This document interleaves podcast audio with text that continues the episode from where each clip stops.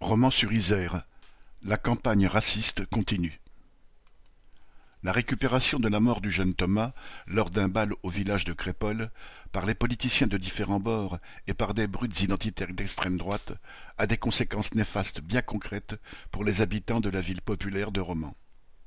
Alors que, deux semaines après le drame, l'enquête semble confirmer qu'il s'agissait d'une dispute tristement banale qui a mal tourné, ces démagogues racistes l'ont transformé en une attaque contre de braves jeunes de la campagne par des « sauvages » de la Cité de la Monnaie, un quartier populaire de Romans.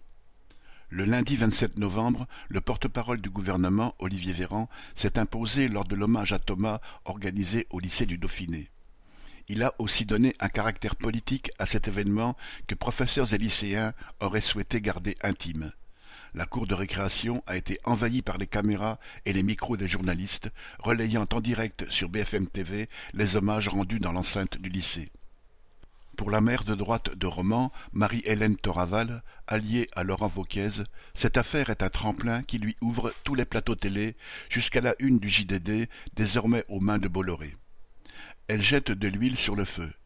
Prétendant dire tout haut ce que, les Français pensent tout bas, elle regrette que la loi l'oblige à dépenser plus d'argent pour les écoles du quartier de la Monnaie, classées prioritaires, que pour les autres. Elle dénonce la culture de l'excuse et elle assimile délinquance, immigration et travailleurs de ce quartier ouvrier. Cela ne peut qu'encourager les nervis d'extrême droite qui continuent à menacer.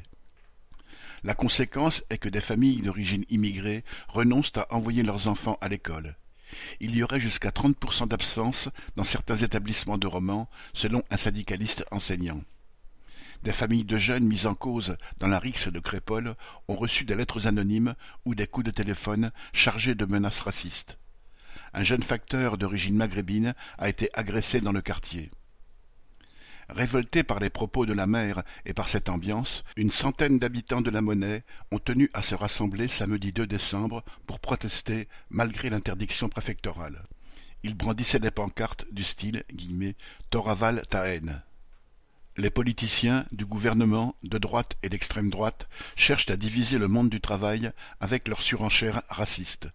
Cette diversion leur est bien utile pour tenter de faire oublier à tous les travailleurs, retraités, chômeurs, où qu'ils vivent et quelles que soient leurs origines, qu'ils subissent tous la même exploitation et les mêmes galères.